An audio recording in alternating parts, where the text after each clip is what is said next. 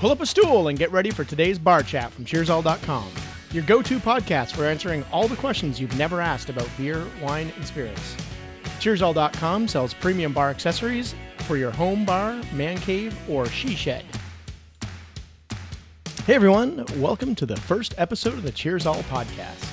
In today's show, we're going to discuss the highly controversial topic of cans versus bottles. There's opinions, there's facts. We're going to discuss it all right here in today's episode. I personally prefer cans. It's mainly because when I used to work as a operations manager for a brewery, we did a lot of research when it was time for us to buy a new bottling line. Uh, we looked at the pros and cons of each, and truthfully, if you're starting a brewery, from a brewery operations perspective, a canning line is the way to go because the machines are cheaper and you get more bang for your buck. You can buy a really good bottling line for about 750,000 or an extremely good canning line for about 250,000.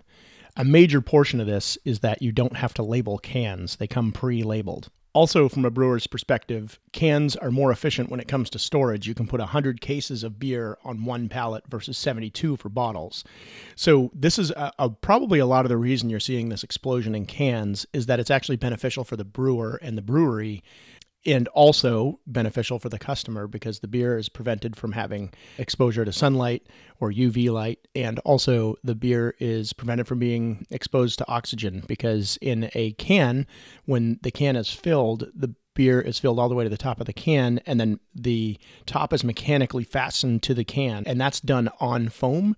And so there's no room for oxygen in the beer when it's sealed up. On the flip side, in a bottle, the beer is shot in the top of the bottle and then capped on foam, but that then leaves the neck with about two inches of oxygen, or actually CO2, but where there could be oxygen in the neck of the bottle. And so, from a pure economical standpoint, uh, canning lines are often just the better choice.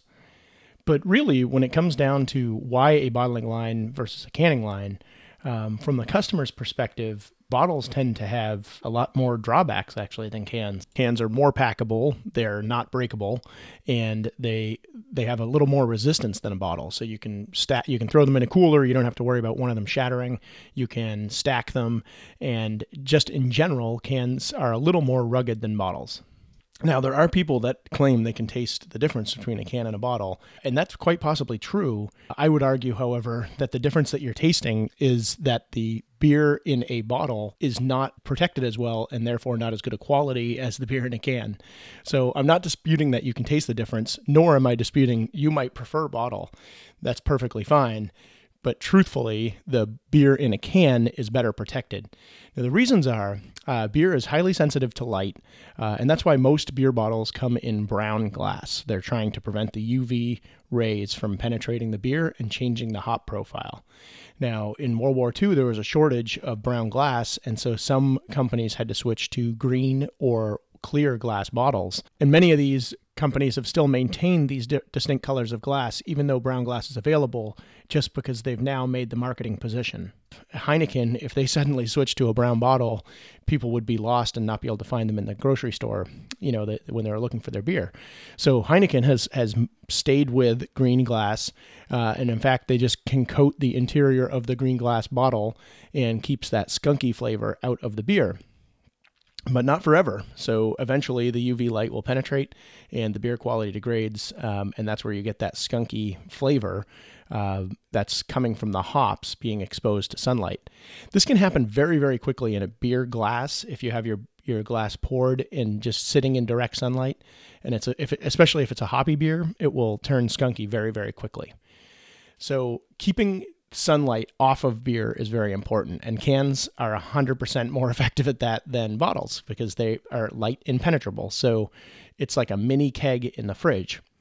Another advantage from the brewer's perspective is that oxidization is a problem that happens in beer bottles, and that's from the seal at the top of the beer letting a little bit of air in at the top of the bottle, letting a little bit of air in, but also because just the process of bottling, they don't fill the bottle all the way to the top of the neck, and that little bit of space in there provides oxygen that will then eventually make its way into the beer. They, they do prevent this with bottling lines by shooting CO2 into the bottle first, um, but all of these are mitigation factors and they're not actually bringing the oxygen down to zero.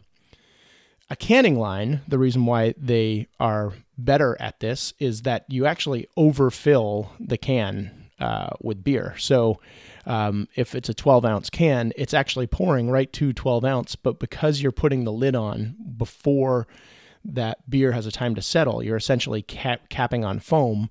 And so that top is sealed on when the CO2 is occupying that space. So you have much less chance of oxygen getting into the beer. The bottling line is reliant on a rubber gasket where the glass presses against the cap, and that can deteriorate over time. None of these are real factors in today's day and age. Uh, we have a very tight window between when beer is produced and when it's actually made to the you know out to the grocery store and then purchased. Um, you know, I mean, there's some longer timelines, but for the most part, we're drinking beer relatively quickly these day and age. Uh, it's not sitting around on shelves like it did say in the 40s and 50s when uh, shipping was more of an issue. You know, they were bringing it up from one central location in the U.S. and distributing it throughout the United States. That's a very difficult task as opposed to now. Any of the major breweries, uh, Anheuser-Busch, um, Miller Coors, they have multiple breweries around the country. And so when you're purchasing your beer, you're getting it from a regional brewery that's probably relatively close. So they're not sitting in the package that long between when it's produced and when it's consumed. From a microbrewer's perspective, your beer is likely not sitting on shelves that long because you're producing it, shipping it to your distributors, and they're getting it out into the marketplace. And it's probably getting purchased within 90 days, which is probably the best shelf life for most beer, uh, just simply because things start to fade out after that. Now, a heavy barley wine or a bigger beer, you may want to age it to sort of um, tamp down some of the flavors. A perfect example of a beer that fits into this category would be Dogfish 120 minute IPA. Now, that beer, no matter how long you age it, it is still going to have an alcoholic burn because it's about 20%. And so you can leave it in the bottle for significant portions of time and the flavors won't be that affected because the alcohol is sort of keeping uh, uh, the, the alcohol is the primary flavor. So so you will taste a difference over time but it's not going to be as uh, noticeable as it would be in say if you had a 4.5% ipa over time that beer will degrade quite quickly uh, because the flavors the nuances are all pretty subtle versus one that has a really high profile to one way or the other so um, if you think of like a, a bell curve any of the beers that are inside that median, uh, those are going to be a little harder to keep for long times on a shelf. If you're at one extreme or the other, um, say extremely alcoholy and hoppy, or extremely alcoholy and and heavy like a stout, that will be a different flavor profile.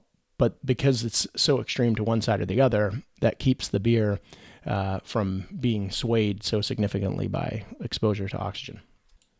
Okay, so from the onset, I said that I'm biased towards cans. That's probably evident now. But let me just sort of recap the cans versus bottle debate. So, from a canning perspective, one of the most important pros of cans is that they're airtight and they never get sunlight exposure. Uh, another pro for cans is that they are lighter and uh, better for transport, so they're a little more environmentally friendly in that way. Also, cans are recycled 20% more often than bottles. I don't know why, this just happens to be a fact and it's probably to do due to breakage and you know just loss of glass i guess over time. Uh, another thing that is a benefit for cans is that you can put more cases of beer on a pallet because bottles are taller. You can only get about 70 cases on a pallet versus uh, cans. You can get about 100 cases so they're just more efficient from a shipping perspective. And aluminum cans are lighter which also contributes to um, making them more efficient from a shipping perspective in 2012, the Huffington Post had a sample of 25 people try four different brands of beer, both in cans and bottles, in a blind test, just to see if people could identify them. Um, and I, oddly enough, three out of four cases, the people actually chose the canned beer over the bottle. So when they are blind testing and they do not know the difference or where they're drinking it from, they actually prefer cans. It's also interesting because only 54% of the time people could correctly identify if they drank beer that was previously in a can or a bottle. So even though uh, I'm arguing one way or another, it tells you that the flavor difference is almost indistinguishable. If, if you can't guess 54% of the time, that's almost 50 50 shot. So it's, it's almost just odds. So truly what it comes down to is that in this day and age, there's almost no distinguishable difference between bottles and cans. It's really just a matter of personal preference at this point. So, all this to say, in conclusion, if you like bottles, buy beer in bottles. If you like cans, buy beer in cans. So, for me personally, I'm going to keep buying my 16 ounce cans. Thanks so much for listening to me ramble about cans versus bottles. I hope you enjoyed the show. Uh, if you did, please subscribe and leave a review. I'd really appreciate it. Thanks so much. Cheers. Well, this session of the Cheers All podcast has kicked the keg. Don't forget to hit the subscribe button and leave us a review on iTunes or wherever you get your podcasts. Check out cheersall.com for all your barware needs. Thanks for listening. Cheers.